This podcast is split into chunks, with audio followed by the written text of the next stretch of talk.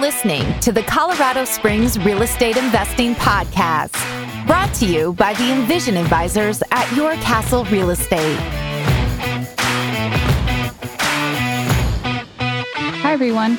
It's Jenny Bayless with Envision Advisors, and I am going solo again today. Chris is uh, still on vacation, so I hope he's having a great time there. But I just wanted to talk about some realizations that I had while doing a renovation recently, actually, two renovations. Um, we had two pretty major renovations going on this summer, not necessarily planned. I guess one was partially planned, the other one not really. Um, so I think it was good to kind of brush off the cobwebs uh, for for my renovation uh, knowledge because it's been a few years since I've undertaken um, wanted to just kind of go in and share some of the the things that I've learned this summer and just kind of uh, you know just keep that in the back of your mind when uh, when you're doing a renovation on your rent- rental properties. So we got five tips that I want to share with everyone. So the first one, um, so for those of you listening on the podcast, I do have pictures. So you may want to check out the YouTube video. The blog will have the photos as well. But um, I, I have a picture of the same bathroom. On the left, we have a older bathtub. It's it's quite large, has lots of uh, ridges in it. I'm, I'm not sure. I guess that was the style back then. And then we have just you know some regular tiles. They've they've seen better days. Uh, we did a glaze um, a couple years ago, and the glaze is starting to show its age. So we went ahead and wanted to just totally redo everything. And we'll go into this um, in more detail once uh, we're doing a different YouTube channel um, on on this in detail. But just kind of going into the specifics of this particular uh, realization that we had is that when you go behind the walls in any renovation, you're probably going to find a surprise.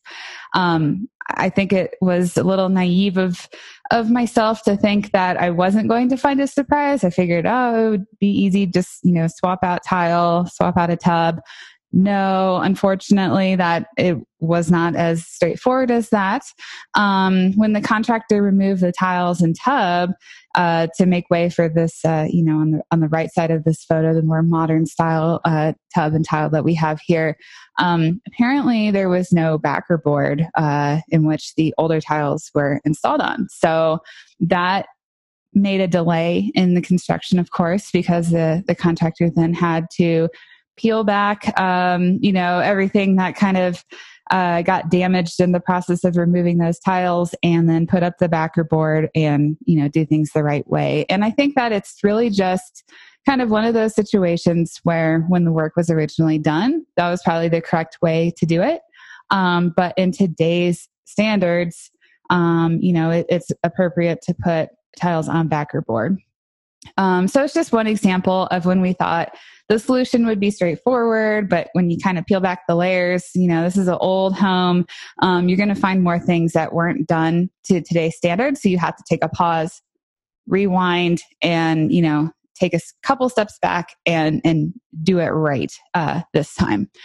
Um, and then, kind of on, in that same vein, um, we've noticed that for both houses, if uh, there is a leak there's probably more leaks. Um, it, you know, basically any sort of water source is kind of an interesting situation, especially uh, on the house that we're doing right now. Um, the bathroom is adjacent to the laundry room. I'm guessing whoever installed the plumbing in that home didn't do a great job uh, at one point, and it was just lots of lots of uh, you know corroded uh, plumbing material. We had to take care of all of that to to prevent any uh, future issues on that. So just kind of wanted to to highlight that. So moving on, I learned a really big difference between a yard mow versus a cleanup versus an overhaul. So in this photo on the left, uh, for those of you that are just listening, it looks um, like a jungle in the yard, unfortunately. And then on the right, uh, we had someone do a really nice job. They cleaned up the yard and put uh, lay down mulch. So it looks much nicer um, now that they spent a few days taking care of that. Um, so when you get f- from the mowing to the cleanup uh, to an overhaul, which is what I'm going to show in a minute, that's when things start to change in terms of of price and effort. So mowing and cleanup, that's you know kind of reasonable um, in terms of, of time and, and effort. But once you do an overhaul, that's when things get a little bit different. And that's kind of new for us. I'm not sure that we've done an overhaul um, for any of our properties until we, we did one this summer. So I have a photo where we did an overhaul on, on our property. It's a 120 year old home. So that also means that it has 120 years worth of debris um, hidden just beneath the surface. So that was kind of news to us. So um, over on the left, you can see that there are like massive dirt mounds that we have over here. Um, you know, luckily over on the right, it looks really nice. Um, now they just laid down rock, but um, apparently to be able to get the yard even, they had to, you know, rototill and just kind of dig up and in the course of doing that, they unearthed lots of like old brick and trash and wires and all sorts of annoying things. Um, so just kind of keep that in the back of your mind that, you know, um, there might have been a better way to go about doing this, but I think kind of once we got uh, too far down and, you know, down the path of, of, doing it this way by you know getting the the ground level um, and then putting the rocks on top that's kind of how this ended up being. Um, so as i mentioned you know the landscaper ended up scooping up 120 years worth of debris um, we'll say that. And uh, we ended up with three giant dirt piles. So this ended up turning into a bit bit of a saga actually. It was something that we were not expecting to have to deal with. I never would have thought that piles of dirt would have gotten under my skin so much, but um, definitely did. So um, we have three giant piles. Two are outside the yard, one are inside the yard. Um, it was very difficult to find anyone who is willing to take on the project of removing the dirt piles. I had no idea that that was a difficult task. It definitely is a very difficult uh, task to find someone who has the proper equipment and is willing to do it. And I guess most importantly, knows where to put it because I learned that all trash is not created equal and there is a certain, you know, disposal rules for all sorts of trash. And when they're inter- intermixed, like in this case, um, it presents a difficult situation. So, um, just kind of going through kind of our saga on this. Uh, the, the, first pile, um, we we paid someone who said that they would be able to take all three of them out. They only took one out, and then we never heard from them again. So that was that's a bit of a sore subject. Um, and then we found someone who took a look at the remaining two piles. They said that they would be able to take care of of those, but they were unfortunately only able to take care of the interior pile, which, um, you know, we were thankful for that. They were very helpful in kind of directing us uh, for the next steps for the for the third and final pile. Um, so that that you know at least got us on the right path. Um, and then for that last pile, we were able to find someone who thankfully needed infill for for land um, that they owned. So they they took that and put it in their land so that there wasn't uh, the issue of, I guess, the the trash and disposal issues that everyone else was was uh, up against. So um, yeah, never thought that three piles of dirt would be so difficult, but definitely was. Um, so just kind of keep that in mind um, if you're going to undergo a landscaping project you know consider the the cleanup versus the overhaul.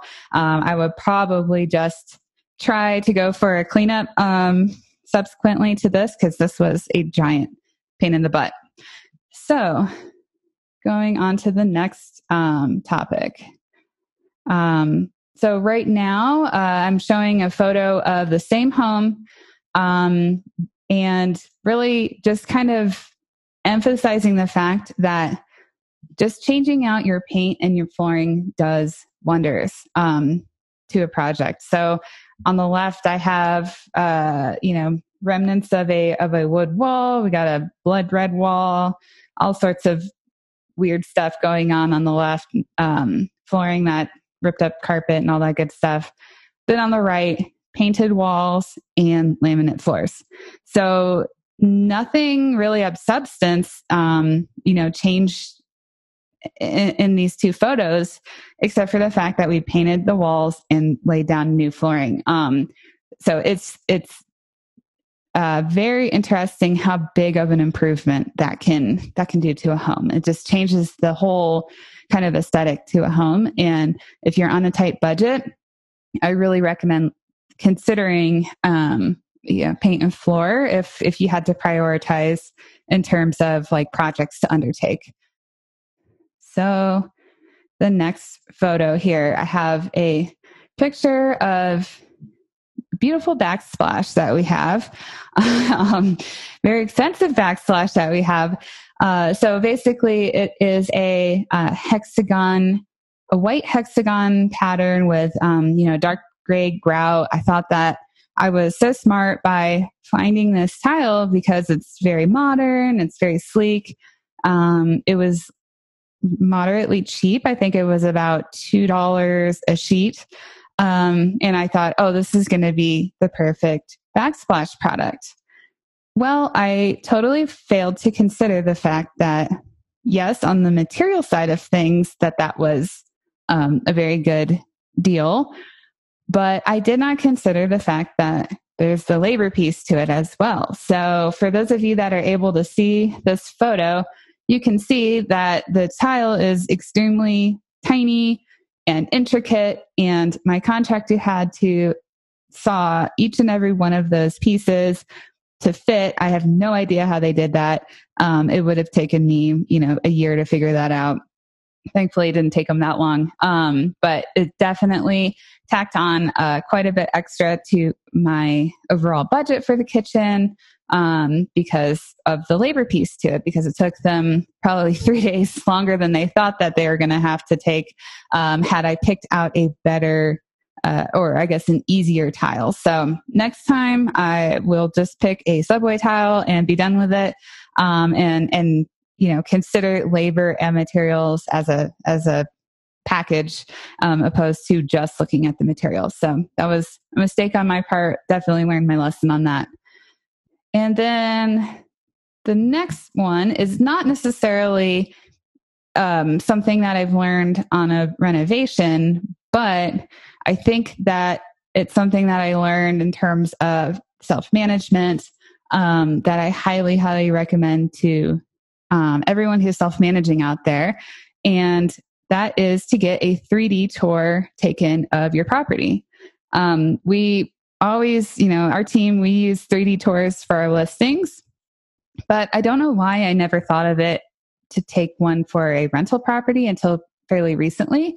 Um, so we've had a couple of turnovers this year, and um, I went ahead and bit the bullet for getting um, professional photos taken of the property. And for a small upcharge, I think it was less than $100, I was able to do an add on feature of getting a 3D tour.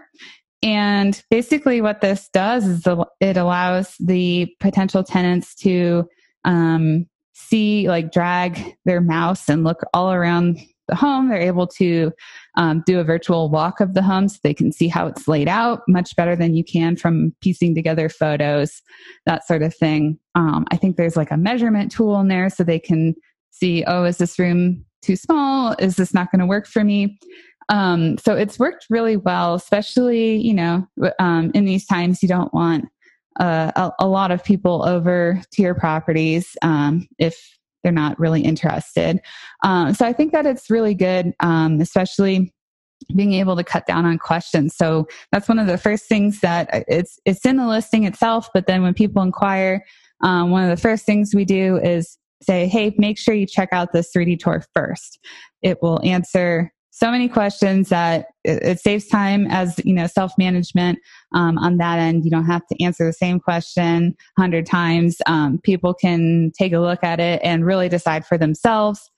Yes, this fits what I'm looking for. No, this is not the house for me. So um, I highly, highly recommend. It's a really cheap um, option, and I think that it's um, very very helpful so I'm, I'm glad that we started doing that this year i will probably do it on every turnover from now on um, just so that i have that on record and you know people can take a look and i don't have to answer the same questions a hundred times so um, you know of course after they take a look at that we then require pre-screening questions to show them the home in person um, just you know as another layer of making sure that everyone is the right fit for everyone in that case. Um, so yeah, thanks for sticking sticking through this with me. Uh, kind of going through what I have learned this summer in the course of doing some of these rehabs. If you have any questions, feel free to reach out. It's Jenny at envisionrea.com. All right, talk soon.